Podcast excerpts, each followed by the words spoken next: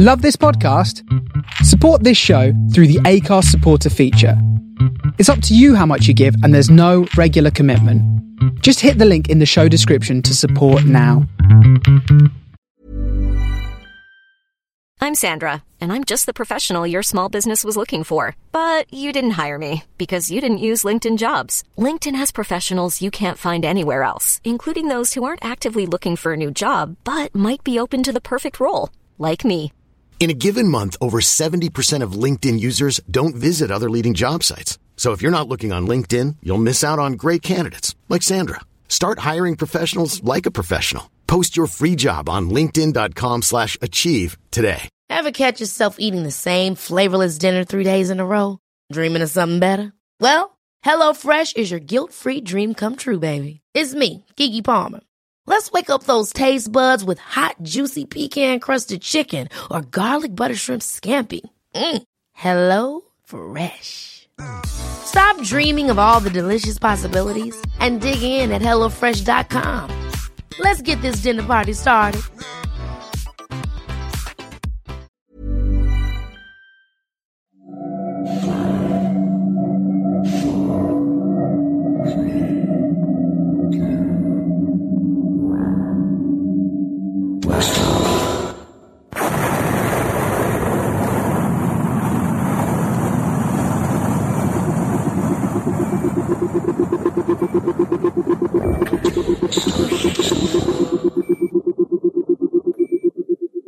This is the Starship Sofa. Everybody, welcome, hello, and welcome to show 185. I am your host, Tony C. Smith.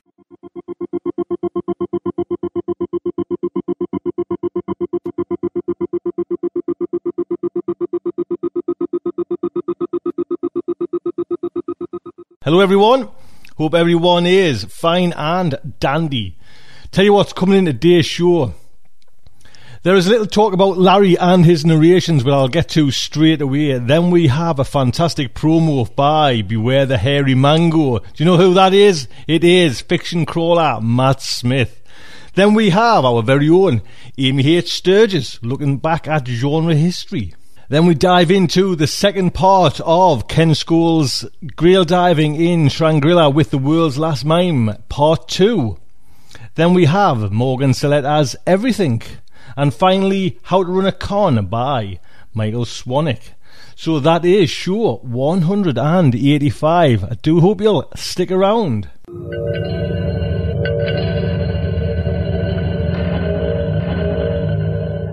So, vote for Larry. This is it. Listen, Larry, as you know, well, he's won it actually two years running there. He came joint, I think, with Spider Robinson first year, but he won this year's Sofanaut for Best Narrator.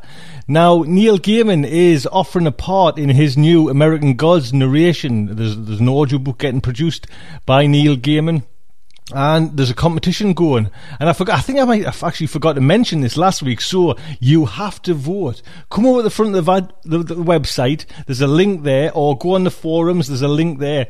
Vote for Larry. You can vote for every t- every day. I think you can vote for him just to get him into that kind of top bracket. Let's see if we can do it because he would be fantastic in that story.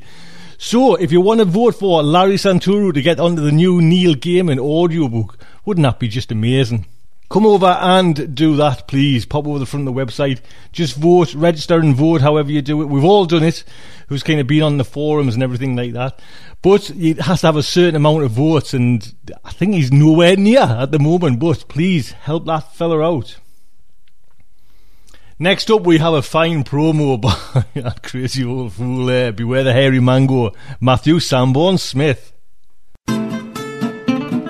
Hello, you magnificent rascals. This is the everlicious Matthew Sanborn Smith asking Is your life missing the vitamins, minerals, and not to mention the essential roughage that a daily dose of mango would supply? Are you prepared to receive mango into your life but have no idea from which direction it might be coming? Well, my friends, grab the nearest set of safety rails, grit your teeth, and brace yourself for Mucho Mango Mayo. It's 31 brand new episodes of somebody's favorite podcast, Beware the Hairy Mango, all crammed uncomfortably into the merry, merry month of May. By the end of it all, you may have overdosed on its sweet and stringy flesh. You may never want to smell another piece of tropical produce again, but for those first couple of weeks, it will be pure heaven, I assure you. So join me and bloat yourself silly on far too much of a great thing. We'll get sick together and reminisce about the hangover for years to come. Dude, I listened to so much that one time, podcast was like coming out of my nose. Good times. That's Mucho Mango Mayo at the home of the hirsute fruit, bewarethehairymango.com. Let the mango in and see how long you're able to keep the mango from coming back out.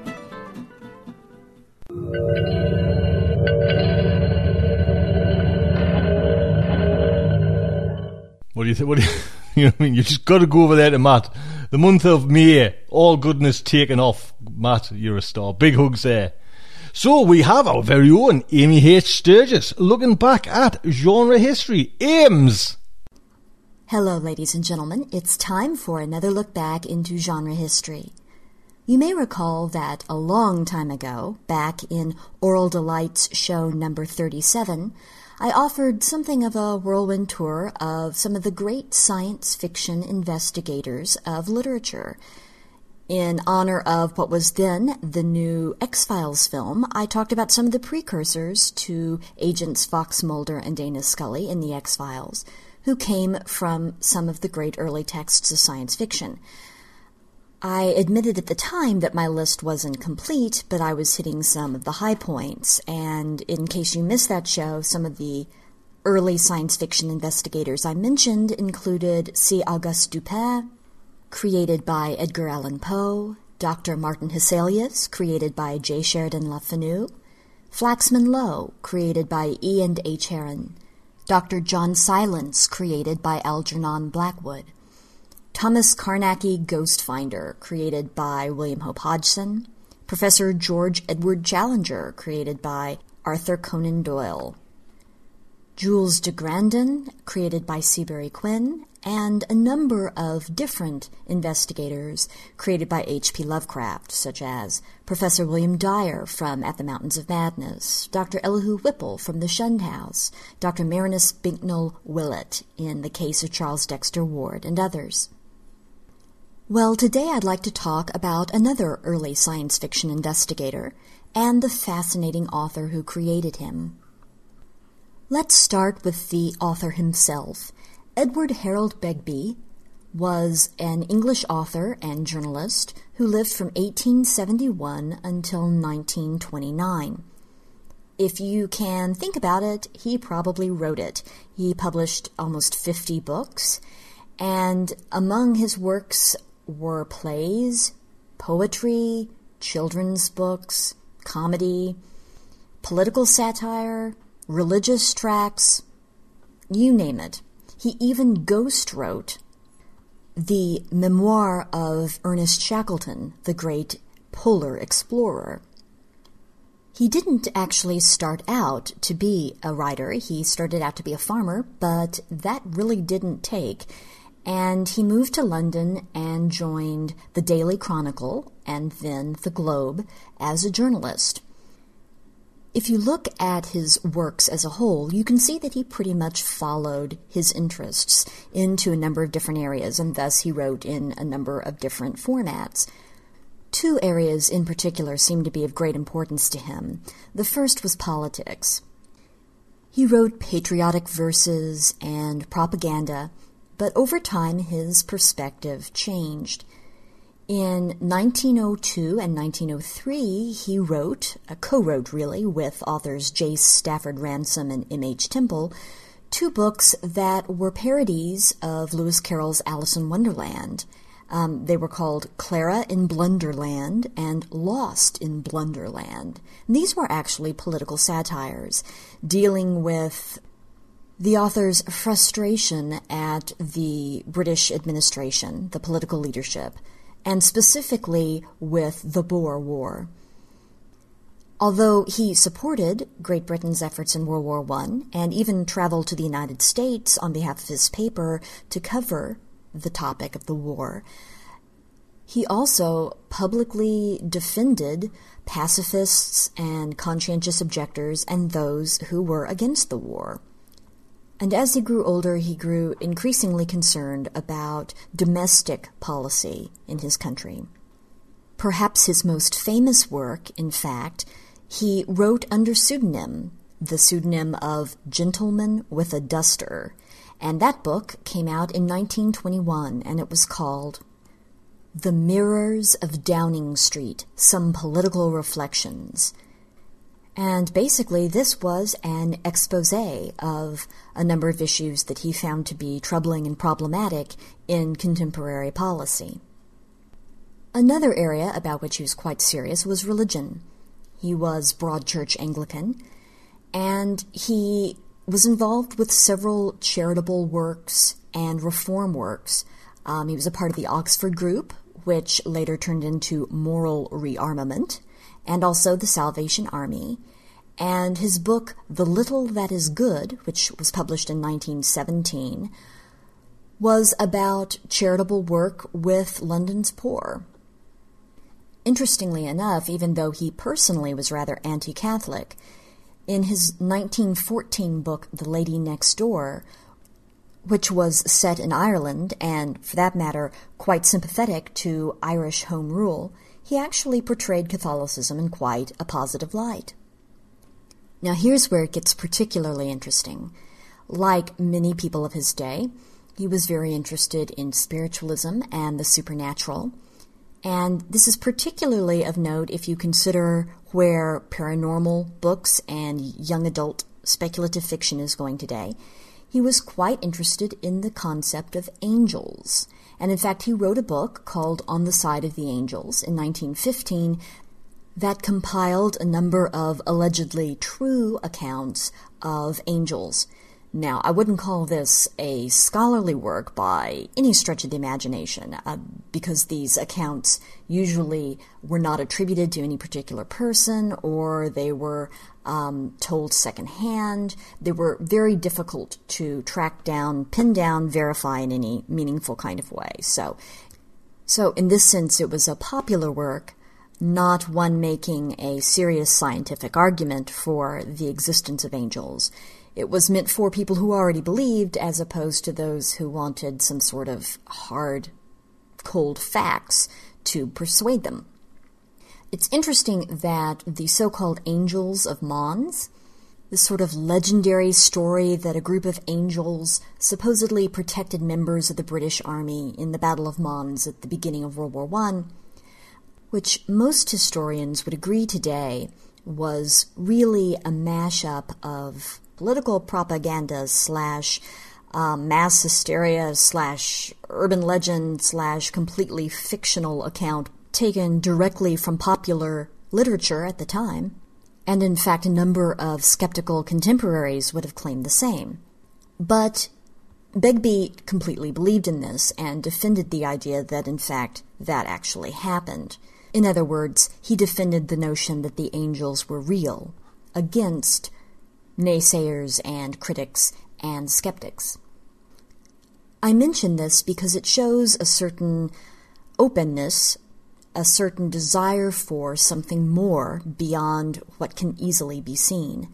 And in fact, Begbie believed that modern science was really in his corner, that the more scientists appreciated that there was more to matter that met the eye, this suggested that simple materialism, that we are simply matter in motion, wasn't that easy to hold on to. In other words, he saw modern science as opening a door for imaginative, theoretical, supernatural explanations as scientific understanding of our universe grew in complexity. In the same way that Arthur Conan Doyle's interest in spiritualism informed some of his Professor Challenger fiction, Begbie's interest in the supernatural, in a world beyond that we can simply see with our eyes, informed his speculative fiction. Yes, folks, I have finally come to the topic, and that is his unique science fiction investigator, a man he called Andrew Latter. Begbie wrote a series of stories that focused on Andrew Latter, all of which were published in Alfred Harmsworth's London Magazine in 1904. Those stories were The Murder in an Omnibus in June 1904, The Affair of the Duke of Nottingham, July 1904, The Eye at the Drawn Blind, August 1904, The Charge Against Lord William Grace, September 1904, The Missing Heir, October 1904, and The Flying Blindness in November 1904. In 2002, these works were combined into The Amazing Dreams of Andrew Latter and published by Ashtree Press. So, what's so cool about Andrew Latter? Well, like Sherlock Holmes before him, he investigated and solved mysterious crimes and consulted for Scotland Yard. But Latter went about his investigations in a very interesting way. He becomes aware of a separate dreamland that's related to our universe, and he finds out that he can actually go back and forth between our world and the dreamland through, yes, his dreams. He also discovers that while he is in the dreamland, he can, in fact, get clues about some of the things that are happening in our world. His descriptions of negotiating this dreamland really anticipate a very old idea that later in popular culture would be called astral projection. The idea that we have a physical body and that we have an astral body, and the astral body is capable of traveling in other dimensions or planes outside of, independent of, the physical body for an OBE or out of body experience. This would become uh, something that's, you know, stock and trade in science fiction, and certainly a part of later science fiction investigators' vocabulary. Um, for example, it came up multiple times in The X Files. I would also point out that Andrew Latter's Dreamland and the way he finds clues within it to mysteries in our world in fact, also anticipates the current uh, U.S. science fiction series Fringe and the way it uses the alternate universe. Because some of the main characters actually travel back and forth between our universe and the alternate universe. And they go to the alternate universe usually to find clues about things that seem uh, inexplicable here in our world, and vice versa. And it's clear that only certain people can travel in between these worlds. Here is one of the first descriptions of Andrew Latter's dreams from The Murder in an Omnibus. My first sensation was one of floating, not in space, but in time. It was without the sense of space altogether, and entirely without the sense of corporeality. I felt myself to be discarnate consciousness floating between the future and the past. This feeling impressed itself very curiously upon my mind, and tempts me strongly now to speculations on what is called the fourth dimension in time. To an infinite being, can there be a past or a future, a thing done and a thing to come? I think this shows pretty clearly the connection between the Andrew Latter mysteries and science fiction. I definitely recommend the stories. The fact that they're written in first person really lends an immediacy to each of the tales and allows us to get inside Andrew Latter's head. And it really is an interesting, unusual twist on the paranormal detective or science fiction investigator, and quite early at 1904. Many of Begbie's works are available on Project Gutenberg. The Andrew Latter stories are not at this time, but they are, as I said, compiled into one volume available from Ash Tree Press. I will leave you with one more quote from The Murder in an Omnibus by Harold Begbie. Success! It is five o'clock, and I have just come out of the vividest and most extraordinary dream that ever I had in all my life. The fire is out. It is bitterly cold, but I dare not let a moment pass without writing down the story of my dream. I am trembling with excitement and can scarcely hold the pen. It may all come to nothing. It may be no more than the ordinary trickery of the brain, which Van Rondestein claims to be the result of slovenly and disordered thinking.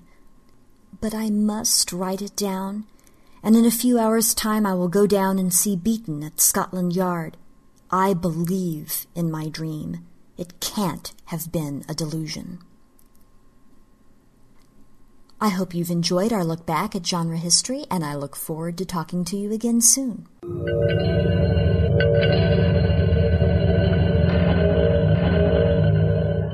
Amy just kind of digs up these people just kind of I've never heard of before, and that's just truly tremendous. Amy, thank you so much. So we have, we come into Ken Scholes' part two of his Grail diving in Shangri-La with the world's last mime. This is fantastic. It is narrated by Josh Roseman, as you know. Josh is just a superb narrator, I think, and just put, bless him, when he first came, you know, he had this big narration to, I don't forget which one it was. And so that's enough big and just give us a little and then send another big and over, then another big. Josh, I honestly do appreciate it. Thank you so much. So the starship's over, and no, it's not them. I've got the aural delights. God, man, how weird. The heat is very proud to present Grail Diving in Shangri-La with the World's Last Mime, Part 2 by Ken Scholes. Previously on Starship Sofa, Reverend Sparkle Jones is on a mission to find the Grail and use its power to stop the aliens who have invaded Earth joined by former pro wrestler Little Elvis Sanchez, Sister Mika the singing nun, Auntie Anne, proprietor of Auntie Anne's Jellies and Jams, 15 year old Timmy Galahad, and the last mime LaFois, Reverend Jones leads his band across half the United States. After little Elvis dies, saving the group from an octo battle tank, Reverend Jones and the others realize that it's going to be a lot tougher to find the Grail. Grim and determined, they set off toward Shangri-La, rhymes with gorilla, in search of an artifact that can, they hope, save all humankind. And now, the conclusion. They crossed Kansas and Missouri without incident, and, finding the mighty Mississippi's bridges blown or barricaded, they crossed on an antique ferry somewhere between St. Louis and Memphis. The last mime LaFois fired it up with practiced confidence and piloted them across while doing a drunken sailor imitation. Reverend Sparkle Jones kept his eyes closed the entire time, white knuckling the railing. No one asked, and he said nothing. They restocked canned food, women's shoes, and ammunition at a Bi-Mart big box everything store on the outskirts of Paducah. The Klan survivalists opened fire on them as they tried to leave the store. They abandoned their shopping carts and ducked back into the gloom, hiding behind empty cashier stations, racks of candy bars, and end caps full of products that had recently become irrelevant. We're a watching the back, too, the recently appointed Grand Wizard shouted. So why don't you make it easy on yourselves and send out them three women you got? And what happens if we do? Reverend Sparkle shouted, yelping as Sister Mika kicked him in the ankle. Why, we'll let y'all go, naturally. The world suddenly found itself in a shortage of white power. No, what happens to us women if we come out? Reverend Sparkle said. Low voices discussed this. Uh, mister, Sparkle Jones interrupted. Not Mr. Reverend. Reverend? More discussion. We don't play that way, Reverend. You'll be free to go as well. Yet more discussion as the conservative elements of the movement expressed dissenting views. As to your women folk, we'll take good care of them. They'll live like royalty in our new Jerusalem. They'll do their part to rebuild our pure race on this earth once my brethren and I have eradicated these unholy extraterrestrial hostiles. The Grand Wizard paused, giving his words time to set in. So what do you think, Reverend? The easy way or the hard way? I am afraid, Reverend Sparkle said, that we women folk, as you so quaintly put it, have both a previous engagement and a higher calling. He loaded a fresh clip into his pistol. So we will decline your kind invitation.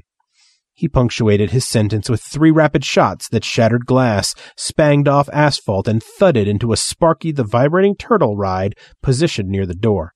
Get 'em, boys, the Grand Wizard said. The last mime Lafois dropped the first survivalist to cross the threshold. Auntie Anne took out the second, as well as a gum and rubber snake dispenser near the turtle. Everything paused for nearly a full minute. They heard the sound of boxes falling and metal clanging from the back of the store. The Reverend and Sister Mika repositioned themselves, pistols drawn, and watched the shadows. Timmy Galahad loaded a 38 revolver he'd recently liberated from the store's glass display case. Sparkle had told him to start small, work his way up. Apart from everyone dying, he found the New World Order simultaneously liberating and invigorating in ways no video game could ever touch. A rack of deeply discounted women's plus size clothing jumped and fell, accompanied by the sound of cursing. The cursing turned to screams as Sparkle put a few rounds in the bumbling redneck. Sister Mika, her eyes adjusting to the darkness, took care of his skulking partner where he crouched in the lingerie. I don't have time for this, the Grand Wizard yelled. Then don't do it, Sparkle Jones shouted back. It'll go easier for you if you don't. We're on a job for the Lord Most High. History, at this point, becomes a bit murky. We know that the Grand Wizard Toby and his clan Pure White Hood Survivalist Confederacy had the stated intent of taking the Grail Seeker women for their own. Because of this, speculation abounds as to why what happened next happened at all. Most believe that more conservative elements within the short-lived movement, taking issue with the notion of an ordained cross-dressing minister consorting with mimes and nuns, exercised their democratic right to dissent. Others believe it was simply a sad stupid mistake perpetrated as per usual by sad, stupid white men between the ages of 16 and 60. Regardless, at that moment, something small, egg shaped, and metal landed inside the store and rolled under a candy display, and the last mime Lafois surprised them all by uttering his first words of the journey, yea, his first words of the past 27 years. Grenade! They scrambled hot metal, smoke, melted chocolate, fire, a deafening boom, followed by a crystalline ringing. They looked around at each other, waiting for their hearing to return, trying to figure out what had happened and what seemed out of place. Sister Mika noticed first that Auntie Anne was missing. The last mime also noticed, and duck walked back to the cashier stations, rifle raised. Sparkle Jones followed. Outside they heard arguing. The hell you say, Jim Bob? They elected me fair and square, and if you don't like it, you get the fuck out. I'm not going in. Bill and Joe and Ike and Larry and Paul went in and they ain't come back out. You threw it, and I say you're going in. When Jim Bob did poke his head around the corner of the doorway, face outlined by light from a hot Kentucky sun, it made the last mime's work that much easier. He didn't stop there. As if Somehow, speaking had opened up some blocked red river between his ears. He continued his duck walk to the door and poured around the corner with vengeful grace. The others gathered around Auntie Anne, holding her hand, wiping the blood out of her eyes and off her mouth, while she whimpered and cried and asked where her legs were. Pop. A scream. The thud of something heavy falling. Pop. Another scream. Boom. A high caliber rifle going off. Auntie Anne's lips quivered. Come here, she said to Timmy Galahad. Timmy Galahad wept. He stepped forward, knelt, and let her clutch his hand. Listen, she coughed, spraying blood. Do not despair on that dread day in your hour of need. She licked her lips, fighting for breath. Timmy waited. She said nothing. Yes? he finally asked. Auntie Anne fixed her eyes on his. If you rub it, she said in a hoarse whisper, he will come. Then, as the double entendre took root in her fading mind, she blushed furiously and died. And after the last mime Lafois returned, they buried Auntie Anne of Auntie Anne's jams and jellies in a frozen food cabinet of the Paducah Bi-Mart big box everything store, marking the place with stuffed animals and jars of raspberry preserves that bore her smiling likeness on the labels. When they finished, They went outside, and Reverend Sparkle Jones hiked up his dress. These ones don't come back, Timmy Galahad told him. Sparkle Jones nodded. I know that, but I'm willing to make an exception. This time, even Sister Mika joined in. Hobgoblins howled to the north of them when they fired up their bikes and turned toward Atlanta. They holed up in a farmhouse, having grief, spam, and canned peaches for supper. I'm not doing this any more, Timmy Galahad said, wiping his bloodshot eyes and drinking the syrup out of the can. Spam's better fried, but I don't think a fire is a good idea, Sparkle Jones said. His eyes were red, too. Timmy tossed his empty can over the back of the couch. Not the food, the quest. I'm not doing it any more. He stood up, hefting the rifle. Tomorrow morning I go my own way. Son, the Reverend said, I know it's hard, but it's a callin'. It's your callin', and callins are neither easy nor easy to cast aside. Timmy Galahad looked at the troop, the company, the band of grail seekers. He opened his mouth to speak, then closed it and shook his head more to himself than anyone else. Sniffing, he wiped his nose with his sleeve and walked out of the house. Sister Mika stood up. I'll talk to him. Sparkle Jones nodded. He pulled the lever on the lounge and the footrest popped up. He lay back, watching the last mime wipe off his makeup for the night. Jones took off his wig and scratched his scalp. I know about you, he said with a quiet voice. Lefoy looked up, a blank look on his face. I had my suspicions, of course. He nodded to the M16. You're awfully handy with that. Lefoy shrugged and went back to scrubbing his face. You're not even really French, I'll bet, the Reverend said, more to himself. He yawned and stretched. Special forces, I'd say. Now the last mime looked up his eyes narrow. Slowly he rolled up the sleeve of his black and white shirt, exposing his bicep and his tattoo of a cartoon frog wearing a sailor's cap and sporting an M16. Over the top and underneath were the words the quick or the dead. Sparkle Jones saluted half-heartedly. I was army myself, severely hydrophobic, but all that wool in the summer was just sinful and I found the skirts rather unflattering. Lefoy nodded, spreading out his sleeping bag.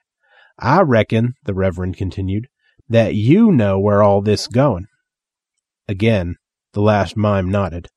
Good, Sparkle Jones said. That boy is the world's last hope.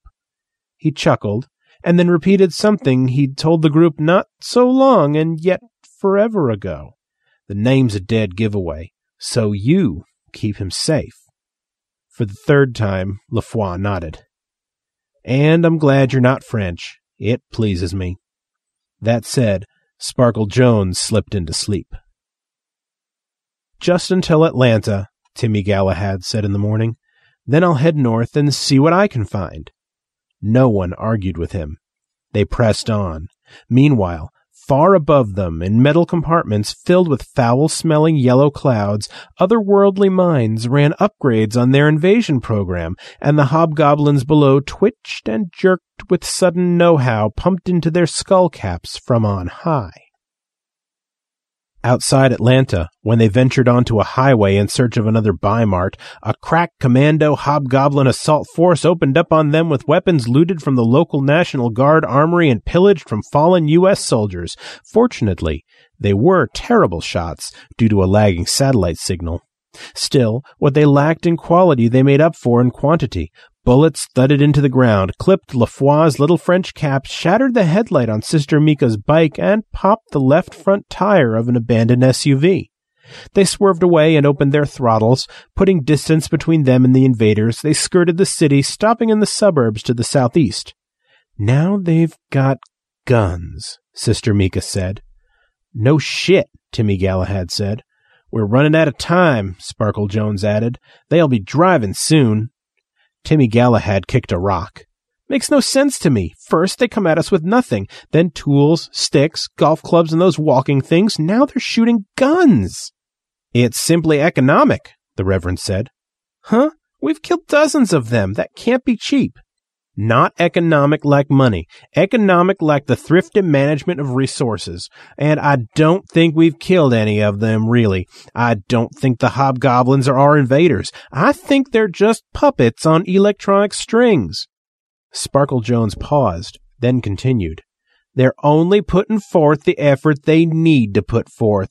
They're using our own weapons against us. They're upgrading their technology when they need to, and I'll bet those giant walking things are recycled out of salvage wreckage.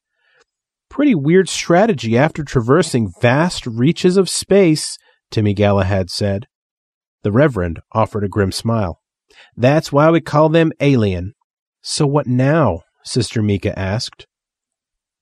Reverend Sparkle Jones climbed into the sidecar of the Harley. We turned south. We're not far now. Sister Mika and the last mime Lefoy climbed onto their bikes as well. Timmy Galahad stood alone. He kicked the ground again, watching the rocks and dust move. Then he looked up and stared into Sparkle Jones's eyes. I meant it. What I said yesterday. Fine, Sparkle said. We'll talk about it at dinner. Timmy Galahad kicked more dirt. No, I'm leaving. Now. For a moment, no one spoke. Sister Mika bit her lip, looked at the Reverend, and then back at Timmy. I know it's been a lot to handle, Timmy. Timmy snorted. A lot to handle? Tenth grade algebra's a lot to handle. This, this is. He started to cry. Just as he did, another crack commando hobgoblin assault squad broke cover and opened fire. Get down! Sister Mika shouted, throwing herself at Timmy. The two of them went down hard and lay still. The last mime Lefoy dropped prone, his M16 popping. The Reverend climbed from the sidecar, tugging at his pistols. A ricochet clipped his arm, tearing the sleeve of his dress and leaving a long red gash. Blowing blond hair from his face, he raised both Colts and started squeezing rounds. Sister Mika kept Tommy pinned. Just stay put, she whispered. He struggled against her wanting into the fight, but she was strong and nearly dead weight. Finally, he gave in. He felt something warm and wet on his stomach. Sister? he asked. Her eyes were closed. They fluttered open. Timmy? Are you shot? She smiled a sweet smile. Just a little. The last mime ran silently after the last of the hobgoblins. The Reverend ran screaming beside him. Timmy lay still. How much is just a little? I'll be fine. Really? She kissed his cheek. No, but listen to me. Yes? Be a good boy and find that grail for me. He opened his mouth to say no, to say fuck this. I've watched my friends and family and planet die and I'm done now. I'm going away. I'm going someplace where I can be a kid again. But instead he said, okay, I will. She said something he couldn't quite understand. Remember those words. What? The song that was playing when I lost my. You know. He didn't know. Virginity, she said, chuckling. Timmy Galahad blushed. Your. I thought. It wasn't that great. That's the night I decided to become a nun. Just don't forget down the road that you must travel. Forget what? Kyrie eleison, she said. It means, Lord have mercy. Then Sister Mika, the singing nun, died. Hobgoblins and Humvees chased them into Fort Lauderdale. Octo battle tanks closed in from the north and south in an attempt to cut them off. In the last day, their aim had improved exponentially. Bullets zipped and zinged past the speeding motorcycles as they raced towards the canal and the burned out houses that lined the strip of waterfront. What are we looking for? Timmy Galahad yelled above the gunfire and roaring engines. You'll know it when you see it. And they did. It loomed above them, a massive crystalline cathedral stretched high above the ruins, casting back bright sunlight. The bombs had spared none of its neighbors, but somehow it still stood. Is that it? Reverend Sparkle Jones twisted in his seat, fired a few rounds behind them. Yes, she's waiting for us there. Who's waiting? Sparkle Jones reloaded. The driveway, blinding white cobblestones beneath the gold archway, was coming up quickly to the left. Turn here. Timmy took the corner, the bike tipping as he did. The driveway forked, one path leading to the cathedral, and another to the burned out remains of an equally massive parsonage. I saw her on TV once, the Reverend said. She's a beauty. He pointed to the right fork, towards the remains of the parsonage. There, that way. The last mime rooted through his satchel, pulling out one of the hand grenades he'd looted from the Kentucky Klan survivalists. He pulled the pin with his teeth and tossed it back over his shoulder. It landed beneath the Humvee and pitched the vehicle into the air with a whomp. It exploded a second time as the gas tank caught fire. Down there! Sparkle Jones shouted. He pointed at the boathouse. Timmy cut the bike left and braked hard. It careened to a stop, burning rubber. The Reverend Sparkle Jones leaped out of the sidecar and blasted the deadbolt out of the boathouse door. Get her gear on board, Timmy, and get the main doors open. Lafoy put his Harley into a low slide, the metal sparking on the cobblestones as he drew Sister Mika's magnum and shattered the windshield of another oncoming Humvee with three well-placed shots. It tore past them, plowed into a flimsy wood railing, and flipped over and into the canal, wheels spinning. The thud, thud, thud of machinery grew closer as the octo battle tanks drew near. We've got maybe two minutes, the Reverend told the last mime. Lafoy nodded holstered his pistol, and ducked into the boathouse. Reverend Sparkle Jones stood watch while Timmy loaded the boat, and Lafoy fired her up. Timmy looked at the big bright words painted on the stern and bow. God's deliverance, it read. Sparkle Jones grabbed Timmy as he rushed past with a satchel of canned food. Take this. He pushed the map into his hands. But this is how it goes, kid, the Reverend Sparkle Jones said, pulling up his pantyhose.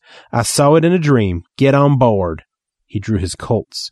They gleamed in the sun like twin Excaliburs. Reinforcements showed up. Hobgoblins spilled out of trucks, taking up positions. Large metal legs crashed into concrete down the street as mortars thumped to life. A fire blackened palm tree exploded to their left. The Reverend Sparkle Jones looked at Lafoy. Remember what I told you. Lafoy nodded. But, Timmy said again, Sparkle Jones gripped his shoulders and pushed him forcibly towards the waiting yacht. Go save the world, Timmy Galahad. I have work to do. Timmy scrambled onto the bow. The Reverend unhooked the rope and tossed it to him. Lafoy started backing the boat out into the sunlight. The last time they saw Reverend Sparkle Jones, he was charging the hobgoblin. Hey, I'm Ryan Reynolds. At Mint Mobile, we like to do the opposite of what Big Wireless does. They charge you a lot, we charge you a little. So naturally, when they announced they'd be raising their prices due to inflation, we decided to deflate our prices due to not hating you. That's right. We're cutting the price of Mint Unlimited from $30 a month to just $15 a month. Give it a try at mintmobile.com slash switch. $45 upfront for three months plus taxes and fees. Promo for new customers for limited time. Unlimited more than 40 gigabytes per month. Slows. Full terms at mintmobile.com. Hold up. What was that? Boring. No flavor. That was as bad as those leftovers you ate all week. Keke Palmer here, and it's time to say hello to something fresh and guilt-free. Hello Fresh. Jazz up dinner with pecan-crusted chicken or garlic butter shrimp scampi. Now that's music to my mouth. Hello Fresh. Let's get this dinner party started. Discover all the delicious possibilities at hellofresh.com. Many of us have those stubborn pounds that seem impossible to lose, no matter how good we eat or how hard we work out. My solution is PlushCare. PlushCare is a leading telehealth provider with doctors who are there for you day and night to partner with you in your weight loss journey. They can prescribe FDA-approved weight loss medications like Wegovy and Zepbound for those who qualify. Plus, they accept most insurance plans. To get started, visit plushcare.com slash weight loss. That's plushcare.com slash weight loss. Ford, pistols blazing, belting out show tunes at the top of his lungs, his back to the water. When the sunlight caught the highlights of his wig, he looked like an avenging angel in a conservative dress and sensible shoes. They looted a dive shop before entering the Atlantic. Timmy stood watch on the dock while the last mime Lafoy grabbed gear and topped off the fuel. With the sun setting behind them, they turned south towards the Grail. Timmy Galahad stretched and yawned. Already? Lafoy nodded. Timmy Galahad sat up in the bed. It was his first bed in a while, and though the rock and pitch of the yacht had been hard to get used to, he'd slept through the night. He grabbed a can of Coke from the refrigerator on his way upstairs. The last mime pointed at a small island. You're sure? He nodded. Lafois motioned Timmy over to a chart spread out over the small table, then unfolded the Reverend's map. Using a grease pencil, he triangulated their position. He tapped the position with the pencil as if to punctuate it. Okay, Timmy said. What now? The last mime climbed down from the pilot house and stripped down. His pale skin, scarred and pocked, was nearly the color of his grease painted face. He strapped on a knife and sat down on the gunwale to slide into the air tank and wriggle into his fins. He pulled down the mask, fitted his regulator, and gave Timmy a thumbs up. What do I do? Timmy asked. The last mime shrugged, then tipped over backwards. When Timmy looked over the side, all he saw were bubbles. Ted's Lady of the Lake lay on her side at a hundred feet. The last mime kicked down to her, gave the shipwreck a cursory inspection, and carefully entered her main cabin. Fortunately, Mrs. Sandowski, wife of oil tycoon Theodore Sandowski, who had actually wrecked the yacht intentionally upon hearing of her husband's indiscretions with their pretty young Cuban dog walker, had it engraved, making it easier to find. Ted's Holy Grail, an oversized coffee mug, really, lay beneath a pile of broken porcelain plates in a cupboard next to the sink. Lafois grabbed it and returned to the surface with the hope of mankind clenched tightly in one fist. The last mime Lafois handed the grail to Timmy and climbed into the boat. Above them, the sky twisted and bent. Large spinning disks descended, graying the morning light. I don't know what to do with it, Timmy said. Lafois watched the saucers come down.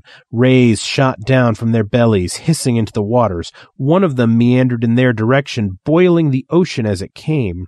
And Timmy remembered. Rubbing the grail furiously, he chanted Sister Mika's song. Kyrie eleison, Kyrie eleison. The grail changed. The pewter peeled away in light. A massive, bright being took form before them. It looked around, scratching itself and stretching. What's up, boys? the being asked. Are you a genie? It laughed. Nope, my name's Bubba. I'm an angel of the Lord. Bubba? Bubba nodded. I guard that there grail now. Used to guard me a garden, but I lost my job on account of some meddling kids. He leaned in, his eyebrows catching fire from the fierceness of his eyes. You a meddling kid? Timmy Galahad took a step back. Uh, no, sir. The last mime Lafois shook his head as well. Then you might should toss that grail over the side and let me get back to sleep. Took me two thousand years to find this job, and I don't mean to mess it up. Well, Timmy said, actually, we need your help. I'm not a helping angel. I'm a guarding angel. Bubba put his hands on his hips. There's a difference, you know. Timmy Galahad frowned. But the world's in a bad way. Bubba waved him off. I don't guard the world. I guard the grail. The bow of the yacht caught fire. What about now? Timmy Galahad asked. Bubba shook his head. Boat sinks, grail sinks. I don't see a problem. The last mime Lafois grabbed up a fire extinguisher and put out the flames, and suddenly the heat ray cut out and a booming voice from heaven filled the air. Give us the grail, the voice said. Everyone looked up. Give us the grail, Timmy Galahad. Above them, a saucer hovered. A small gray man with an oversized head materialized in the pilot house. He held something like an egg beater with a pistol grip in his hand.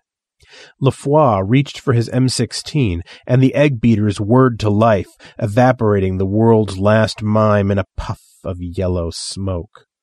What do you want with it? Timmy asked. A wind whipped up on the water, pitching the boat. Species Archive 730042 Data Retrieval Sector 665 indicates artifact is unacceptable threat level to Overkeeper Management Program. Static hissed. Then Reverend Sparkle Jones's voice filled the sky as well. Go ahead, you alien bastards, do your worst to me. But once Timmy Galahad has the grail, you'll have the holy combat boot of the Lord in your extraterrestrial ass. Then a scream, then silence, then the booming voice, Give us the grail, Timmy Galahad. Bubba looked pissed and impatient. Ask them what they're going to do with it. The voice did not wait for Timmy to repeat the angel's question. The grail must be destroyed. Bubba looked at Timmy Galahad, looked back at the saucers, popped his knuckles. Now that fella done went and said the wrong thing, he said. Let's get 'em, boys. The little gray man flew into pieces as Bubba shot through him. Flashes of light like meteors blazed across the sky as angels took form around the globe, blasting through the saucers like lawn darts through Kleenex. It rained metal around the world. Hobgoblins twitched, jerked, and fell over. Part of a flying saucer landing strut hit Timmy Galahad in the head, and he fell over too, dropping the grail back into the Atlantic Ocean, where presumably it still lays. Their work finished, Bubba and the heavenly host went back to sleep. Timmy Galahad looked around. A double wide trailer sat in a clearing full of unkempt grass, yard gnomes, miniature windmills, and old tires. Outbuildings and wrecked cars in various states of rust and repair surrounded the trailer. Pine trees surrounded the clearing. Above, a hot sun blazed in a perfect sky. Timmy climbed the creaking wooden steps onto the deck. A hand painted toilet seat hung near the doorbell. The words, God's on his throne, all's right with the world, stood out on it in gold glitter. The door opened, and little Elvis smiled out at him, waving for him to come in. Timmy went inside. The living room was a hodgepodge of mismatched couches surrounding an empty recliner. The Reverend Sparkle Jones, Sister Mika the singing nun, Auntie Anne of Auntie Anne's jellies and jams, and the world's last mime LaFois stood up as Timmy entered. All of them were dressed to the nines in clean dresses, habits, mime gear, and western gear. Little Elvis Sanchez pushed a bottle of ice cold yoo-hoo into Timmy's hands. For a long time, no one spoke. They just grinned at him. Finally, Timmy Galahad broke the silence. So, this is how it ends? He looked around at the troupe, the company, the band, taking them in one at a time.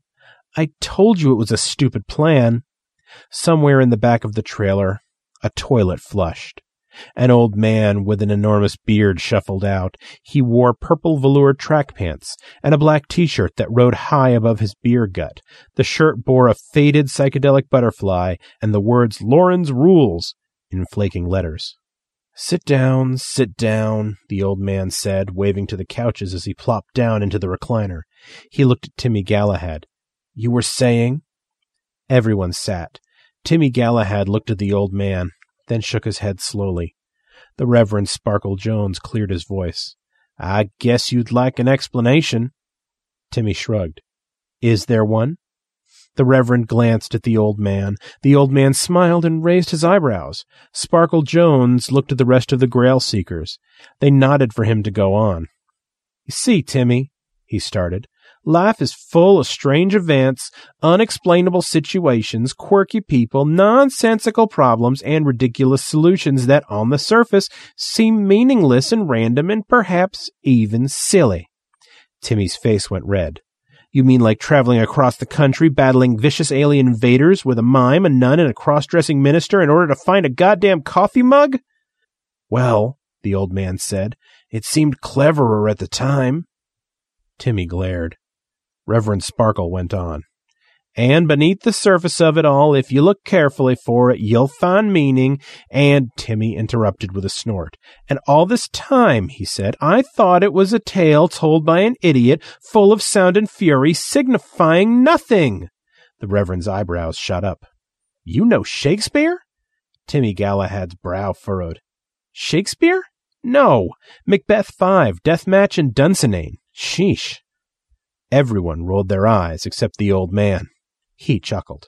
So, Reverend Sparkle Jones continued, what I'm trying to say is that how a thing ends is not nearly as important as what it means. He shrugged.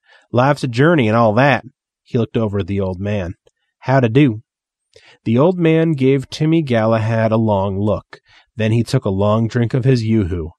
Hell if I know, the Lord God Almighty his own self said. I've been writing this damn thing forever, and I still don't know what it means. You don't? Timmy Galahad asked. The Lord shook his head. Nope. He leaned forward. But I do know how it ends, he said. How does it end?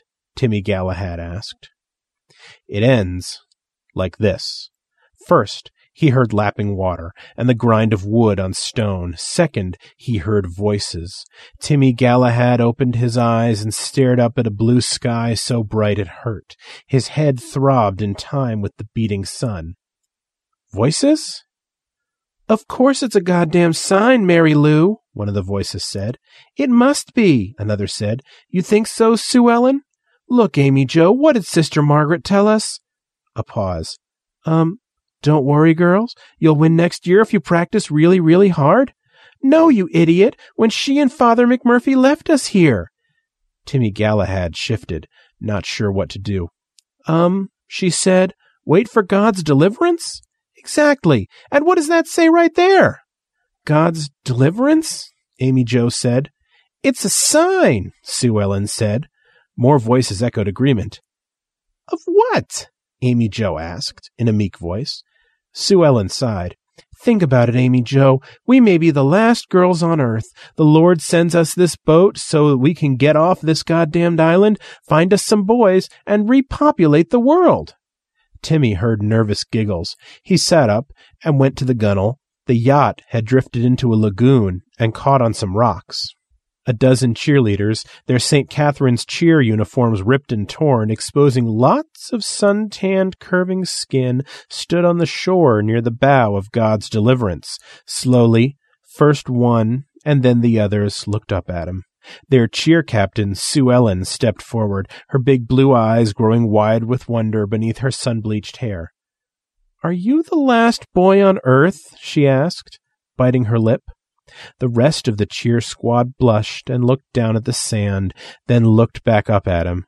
He took a moment to meet all of their eyes with his own, and smiled reassuringly at them. Finally, he smiled at Sue Ellen. You know, he said, I just might be. And he lived happily ever after.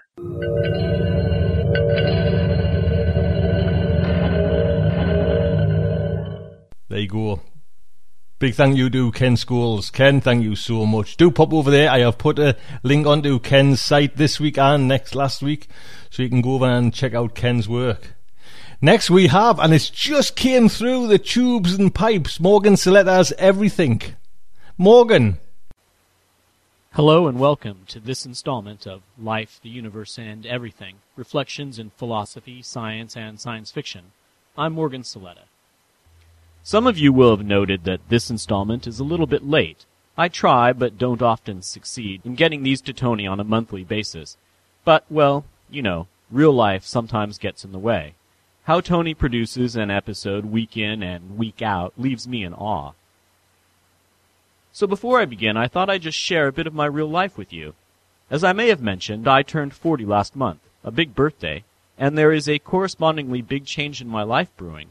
I'm going to be a father. Fortunately, my partner Kat is younger and in better form than I am, and we went in last week for our first ultrasound, and boy was it a science fiction moment for me. I had no idea you could see the whole thing in 3D now. I suppose I shouldn't be surprised. But to draw these personal reflections to a close, we are also moving house into a place better suited for a new addition to the family. So the last few weekends have been spent moving things with the help of friends, and yesterday with the help of some movers for the heavy stuff. Fortunately, I've got Starship Sofa, other podcasts, and an Audible account to keep me entertained. In my last episode, I told you I'd be doing something different with this episode. In my last few installments, I have focused on the theme of science fiction as a mirror, in which human beings and human society are reflected. In this installment and the next one, I'll be focusing on some of the conceptual constructs of science fiction, interstellar arks, and space habitats. vast, self-sufficient enclosed systems supporting thousands, even tens of thousands of people, perhaps even more. This, ladies and gentlemen, is part one of Islands in the Void. The interstellar ark is a common feature of science fiction. In a universe with a speed limit of the speed of light, at least as far as we know, and where even reaching a substantial fraction of that speed would require such colossal amounts of mass and energy that we may never be able to achieve them, the only way to cross the vast interstellar voids may be by means of slowboat, carrying enough crew and equipment to establish a colony on the far-flung shores of a distant planet. There are three basic variations of the interstellar ark the generation ship, the sleeper ship, and the seeder ship. A generation ship is a giant ship which serves as a self contained habitat, a planetary biosphere in miniature which houses crew and colonists, together with plants and animals, forests, farms, everything necessary to support generations of starfarers most of whom would never know any world but the ship. This generation ship would be on a one-way mission, taking hundreds, perhaps even thousands of years to reach its destination. A sleeper ship, on the other hand, is one in which the crew and colonists are maintained in a state of suspended animation, frozen generally, to be awakened upon arrival, or in the event of an unforeseen event requiring human intervention. The last type of interstellar ark of which we find frequently in science fiction is the seeder ship, a ship whose purpose is to seed alien worlds with life in a kind of directed panspermia. As an aside, the panspermia hypothesis suggests that life is spread throughout the universe by microorganisms hitching rides in lumps of rock or ice, or even in dust blown by solar winds and interstellar radiation. At its simplest, the idea was first suggested by the 5th century Greek philosopher Anaxagoras and found its modern form in the speculations of 19th century scientists Hermann von Helmholtz and Svante Arrhenius. I'm sure I'll have the opportunity to discuss this idea in further detail in future episodes. But to return to the topic at hand, some seeder ships in science fiction also use bio or nanotechnologies to grow entire life forms, even entire ecosystems, on arrival at a suitable planet. In fact, such ships might grow life forms completely adapted to the host world, as in the book Hull Zero Three by Greg Bear, which I will discuss further on. Before continuing with some examples of interstellar arks from science fiction, let's first examine some serious science speculation about such a ship. Is such a ship possible? The answer is maybe, possibly, even perhaps probably. In fact, it is even possible to imagine one using technology available today to propel it across the vast, lonely parsecs between Earth and a hypothetical analog planet.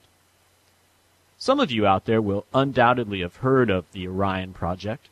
Project Orion, whose founders and proponents included Freeman Dyson and Arthur C. Clarke, imagined a starship propelled by pulsed nuclear explosions in essence, the ship would launch nuclear explosives behind it. The ship, protected by a massive shield and shock absorbers, would be propelled forward by the explosions. For a fascinating discussion of the idea and live footage of a model being propelled by conventional explosives, look up the film To Mars by A-Bomb on YouTube. A similar drive, but using nuclear fusion, and thus much cleaner, was explored by the British Planetary Society's Project Daedalus, which is currently being reimagined by the Tau Ceti Foundation and the Planetary Society under the name Project Icarus. The technology necessary for an interstellar ark is fantastic, complex, but not necessarily unattainable. But it is not only the question of technology which poses problem, but social and psychological ones too, especially for generation ship. On a mission that might take hundreds if not thousands of years, how would the ship's culture and people evolve? Clearly, the ability to maintain and operate the ship would be of paramount importance, as well as knowledge of the mission and the means necessary to accomplish it. On a more mundane level, food would have to be produced, and all the ecosystem functions we planet dwellers take for granted, perhaps, as global warming shows us, to our peril, all these functions, nutrient cycling, air and water purification, and so on, would need to be maintained, either biologically or mechanically, or perhaps by a combination of the two. One of the more common ideas, using a hollowed out asteroid or harnessing a comet to form the ship, is also one of the oldest ideas. J.D. Bernal, pioneer of X-ray crystallography in molecular genetics, speculated on using asteroids as space colonies and comets as a means of traveling to other stars in his 1929 essay, The World, the Flesh, and the Devil. A hollowed out asteroid serving as a generation ship, probably powered by an Orion drive, fe- is featured in the original Star Trek episode, The World is Hollow and I Have Touched the Sky, which first aired on November 8th in 1968. In this excerpt, the crew of the Enterprise realize the asteroid, on a collision course with the Federation world Daran 5, is a spaceship, which they later learn is named Yonada. Full sensor probe, Mr. Spock. Typical asteroid chemically, but it is not orbiting. It is pursuing an independent course through this solar system. How could that be? Unless it's powered. A spaceship. It is under power, Captain, and correcting for all gravitational stresses. Source of power? Atomic, very archaic, leaving a trail of debris and hard radiation. Let's check off. Plot the course of the asteroid vessel. Hi, sir. Asteroid has an outer shell, which is hollow. It surrounds an independent inner core, which has a breathable atmosphere. Sensors read no life forms. Then it must be on automatic controls. And the passengers, or builders, are dead. Of course, they find that the interior is actually inhabited by a society, which is led by the beautiful High Priestess Nadira. And things have gone wrong. The people of Yonada do not know they are living on a spaceship. This idea is probably taken from Robert A. Heinlein's 1963 novel, Orphans of the Sky, which combines two earlier works from the 1940s, about which I will speak shortly. In this excerpt of The World is Hollow, Kirk and Spock meet an old man who knows the secret. You are not of Yonada. No, we're from outside your world.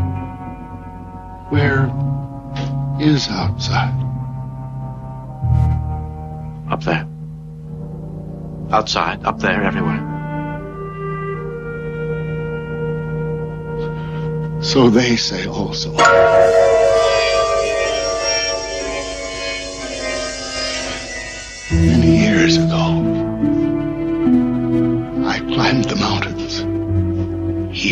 It is forbidden.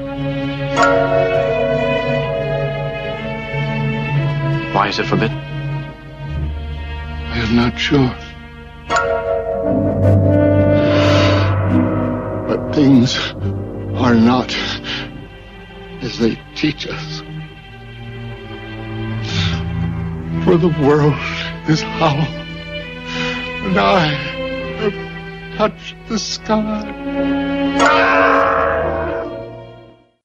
After the old man tells his story, he screams and collapses, and Spock and Kirk realize that he has been killed by an implanted punishment device. This being Star Trek, the Enterprise crew sets things right in the end and returns the Yonada to its correct course, which will see the colonists on their new world in about a year's time. The possibilities offered to science fiction writers by all the things that could go wrong, terribly wrong, on an interstellar ark are numerous and have been explored by many. While moving house over the last couple of weeks, I took the opportunity to listen to two audiobooks, both available through audible.com, featuring interstellar arks. Robert A. Heinlein's 1963 Orphans of the Sky, and Greg Bear's 2010 novel Hull 03. Orphans of the Sky combines two of Heinlein's earlier works for astounding stories, Universe, published in May 1941, and the sequel, Common Sense, published in October of the same year. The story's protagonist, Hugh Hoyland, has grown up on the ship.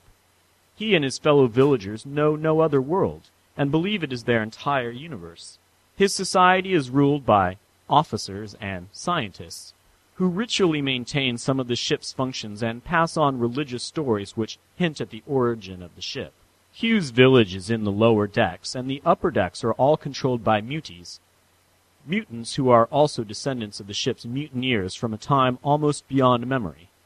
One day, on an excursion to the upper decks, he was taken prisoner by the highly intelligent two-headed mutie, Joe Jim, and thus begins his voyage of discovery, since Joe Jim knows the location of the control room and the ship's veranda, which offers a view of the stars. Interestingly, Heinlein's story is in many ways an analogy of the scientific revolution and the conflict between the Church's cosmology and the nascent Copernican worldview. And there are many references to Galileo's conflict with the Church, including his alleged remark upon condemnation, and yet it moves. In Heinlein's story, of course, it is the ship and not the earth that moves, but the words resonate deeply as Hoyland utters them as he is on trial for heresy. The first part of the novel, Universe, was dramatized by the NBC radio show Dimension X in 1951, which you can download from the Internet Archives at www.archive.org. In this excerpt, Joe Jim shows Hugh Hoyland the stars and tells him what he has learned about the ship. How do you know this is the main control room? See these instruments? Using them, the navigator many hundreds of years ago actually steered the ship on its voyage. I don't understand. I didn't suppose you would. Your people have been so steeped in superstition and ignorance that the whole concept has lost its meaning. Sit in that chair. Don't be frightened. Sit down. Very well. Look up. What do you see? Nothing but a huge shield. Watch it for one moment, Mr. Hoyland.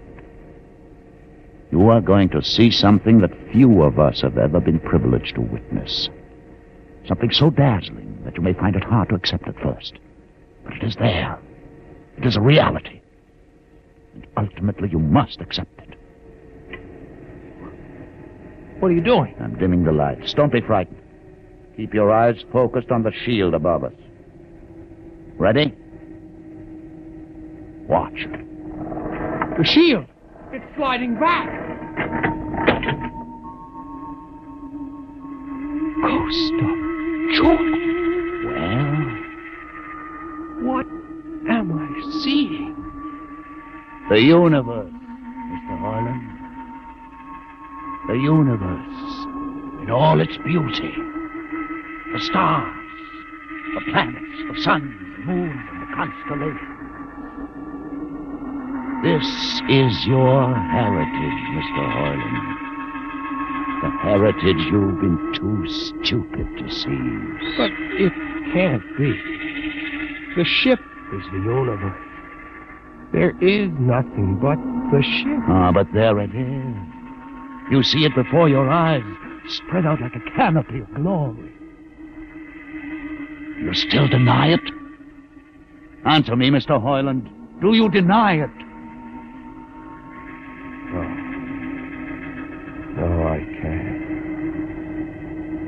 They lied.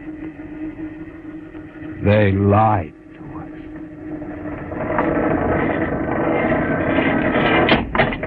Good. Why did you close the shield? You will see it again if you're not afraid. I'm not afraid. Many times. I've shown this to others of your people whom we captured, and though they saw it before their very eyes, they would not believe it. Tell me about it. Tell me about the ship, about the universe. What are these things? How did this come about? Many thousands of years ago, on a planet like those you've just seen, a planet called Earth, a scientist named Jordan decided to build a ship that would carry men from one planet to another. For many years, Jordan and thousands of others studied and planned. And when they were finished, they built the ship. A ship so large that it had to be assembled in its own orbit beyond the place called the moon. Sixty years it took them to construct. And when it was finished, a whole new science had been conceived. Then the trip was begun. For those wishing to listen to the full novel, the narration by Eric Michael Summerer is excellent and can be downloaded at Audible. As I mentioned earlier, the other interstellar ark book I listened to was Hull 03 by Greg Bear.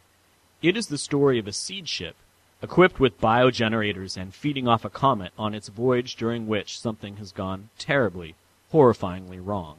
It is up to Teacher, who awakes, confused from dream time with bits of memory, to find himself being relentlessly pursued by monsters. He and his fellow survivors must figure out what has gone wrong and try to fix it. While not overwhelming, the story is exciting and at times frightening, and the narration by Dan John Miller really lends drama and depth to the story and characters. All this is well and good. The idea of an interstellar ark is plausible and has been seriously fleshed out by futurists, scientists, and science fiction writers. But what, I hear some of you out there asking, would possibly motivate a people, a planet, a world to undertake such a challenging, not to mention staggeringly costly enterprise?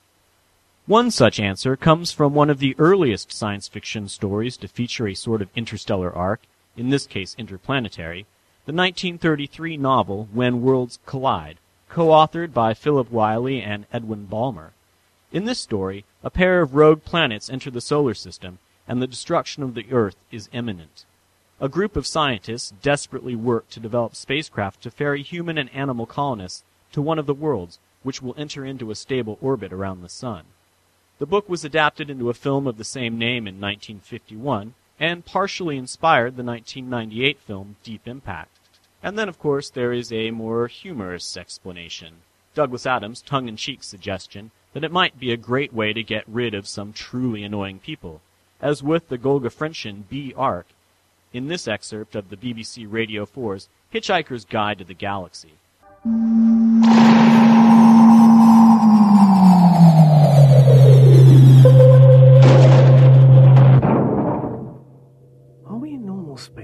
No.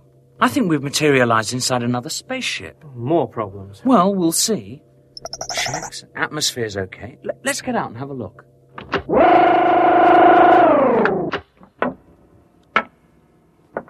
Ford? Yeah? What about the others? Arthur, you'll have to learn it's a convention in all space traveling species that if you have to ditch someone, you know, a friend, and there's nothing you can do, you just let it be. You don't talk about them, okay? What, really? And then we get blind drunk about them later. I think there must be something terribly wrong with the universe, you know. I think there must be something terribly wrong with this ship. Yes, it looks like a mausoleum. That's it. Yes, you're right. The, the place is full of sarcophagi as far as the eye can see. Wow. What's so great about dead people? Well, I don't know. Let's have a look. Here, here. There's a plaque on this one. What does it say? Golga Frincham Arc Fleet, Ship B, Hold 7, telephone sanitizer, second class, and a serial number. Telephone sanitizer? A dead telephone sanitizer? Best kind. Well, what's he doing here? Not a lot. No, but I mean, why? Good God. This one's a dead hairdresser. And this one here's an advertising account executive. Are these really coffins? They're terribly cold. All right! Hold it right there! Brilliant. I'm sure all of us could come up with a list of people we'd like to put into an ark to collide with another planet. This, ladies and gentlemen, has been another installment of Life, the Universe, and Everything Reflections on Philosophy, Science, and Science Fiction. The next installment will be part two of Islands in the Void Habitats in Space.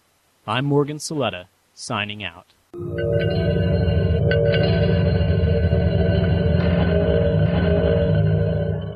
I haven't actually got the links just yet, but we will get them if anyone's that keen to get them straight away. They will. I'll put them up when as soon as Morgan sends them over. Like I say, just this just come through, and he's off to bed because he lives in Australia, and I'm doing this in the morning. It's his night time. Finally, we have Michael Swanwick, How to Run a Con. Hello, this is Darger. And I'm Surplus, and we're here to teach you how, to, run, a con. P.T. Barnum famously observed that there's a sucker born every minute. But doesn't this also imply that every minute a sucker dies? And if said sucker is indeed dead, doesn't that mean that his social utility is over? Not necessarily. America, being a particularly religious country, an entrepreneur can always make a good living with a stack of expensive looking Bibles, a hand embossing machine, and a copy of last week's death notices. One simply goes to the grieving widow's door with a personalized Bible and asks for the deceased. An emotional scene ensues in which it develops that A. The fellow is no more. B. He had, mere days before his death, ordered a deluxe Bible with his name embossed on the cover, and C. The delivery is strictly COD. $200, please. An easy sale. Particularly when the deceased was rather a bad sort, whose unexpected last minute conversion comes as something of a relief. The comfort the survivors thus receive is beyond price. Death is indeed a particularly traumatic stage of life for most people, which is why so many confidence artists have specialized in parting the veil that separates the mundane world from the afterlife, so that departed loved ones may offer reassurance to their survivors. In fact, these grifters created an entire pseudo-religious movement. Spiritualism, as the movement came to be known, began with Kate and Margaret Fox, two mischievous young women who convinced their older sister Leah that they were able to communicate with spirits, which expressed themselves by making rapping noises. Leah immediately declared herself their manager and took their act on the road. Their seances attracted such luminaries as William Cullen Bryant, James Fenimore Cooper, Horace Greeley, and even Sojourner Truth. For many years, they prospered. However, in 1888, forty years after their adventure began, Margaret came to believe that her powers were diabolical. Paradoxically, she responded to this by publicly demonstrating that they were also fraudulent. The rapping noises were made by cracking a joint in her big toe. Both Mary and Kate were shunned by their friends and followers. Within five years, they had both died paupers. Yet in their day, the Fox sisters lived well and took in many a psychic investigator, including Sir Arthur Conan Doyle, the creator of Sherlock Holmes. Not that Doyle was that hard to defraud. He was also taken in by the Cottingley Fairies hoax, photographs taken by two young cousins in 1917, which supposedly showed themselves playing with sprites and winged gnomes. Looked at today, it's hard to see how anybody could have been fooled, for the creatures were clearly illustrations cut from picture books. Elsie Wright and Frances Griffiths were not swindlers, however, but merely children having a giggle. They were very careful not to accept money for the use of their photos, though it would have been the easiest thing in the world to do. For that matter, most spiritualists today refuse to charge a fee. They simply make their services available to the bereft and extremely rich, out of the goodness of their hearts. If the grateful widow or widower chooses to make a love offering afterwards, well, who would be loutish enough to turn it down? Not I. In the wake of the Fox sisters, literally hundreds of imitators arose, so many that rapping noises no longer sufficed to make one's seances stand out. Innovation was required. Horns floated in the air, streams of glowing ectoplasm were produced from various bodily orifices, and gaudily attired spirits emerged from special cabinets. The press soon learned that entertaining articles could be generated by debunking spiritualists, which, because their flummery was so transparent, was easy to do. So, in the spirit of Henry David Thoreau, who famously cried, Simplify, simplify, they gave up their props, wraps, and trapdoor cabinets, and today claim only to channel the spirits. So long as they keep their answers vague, there's nothing for the debunkers to disprove. Simple lies are always the best. This is Surplus. And I'm Darger, teaching you how, how to, to, run, run a con. con. Thoreau was a bit of a con man himself, you know. He only lived in that cabin for two years, and then it was straight back to the flesh pots of Concord. I heard that he once set Walden Woods on fire. Do you suppose he'd taken out an insurance policy on the place?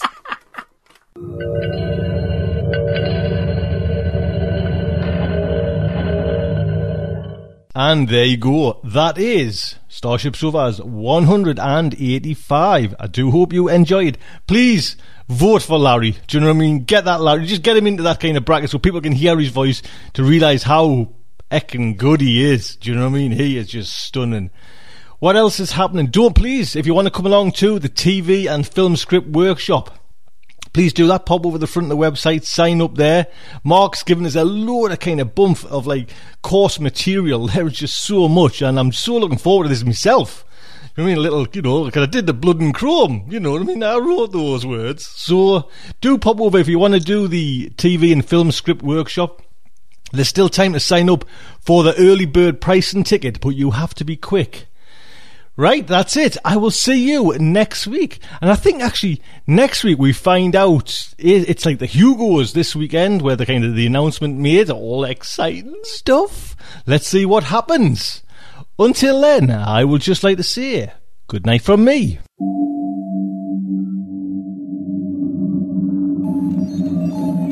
Will our heroes survive this terrible ordeal? Can they win through with their integrity unscathed?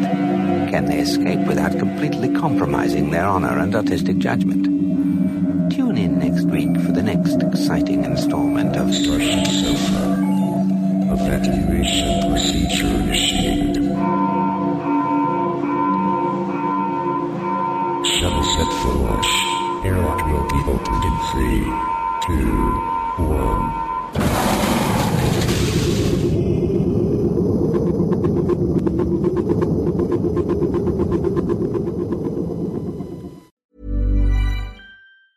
Ever catch yourself eating the same flavorless dinner three days in a row? Dreaming of something better? Well, HelloFresh is your guilt-free dream come true, baby. It's me, Keke Palmer. Let's wake up those taste buds with hot, juicy pecan-crusted chicken or garlic butter shrimp scampi. Mm. Hello Fresh. Stop dreaming of all the delicious possibilities and dig in at HelloFresh.com. Let's get this dinner party started. It's the Kia Summer Sticker Sales Event, so give your friends something to look at, like a B&B with an ocean view, an endless field of wildflowers, or a sunset that needs no filter. Make this a summer to share and save with a capable Kia SUV or powerful sedan. See your local Kia dealer or visit kia.com to learn more. Kia, movement that inspires. Call 800 334 Kia for details. Always drive safely. Sale applies to purchase of specially tagged 2024 vehicles only. Quantities are limited. Must take delivery by 7824.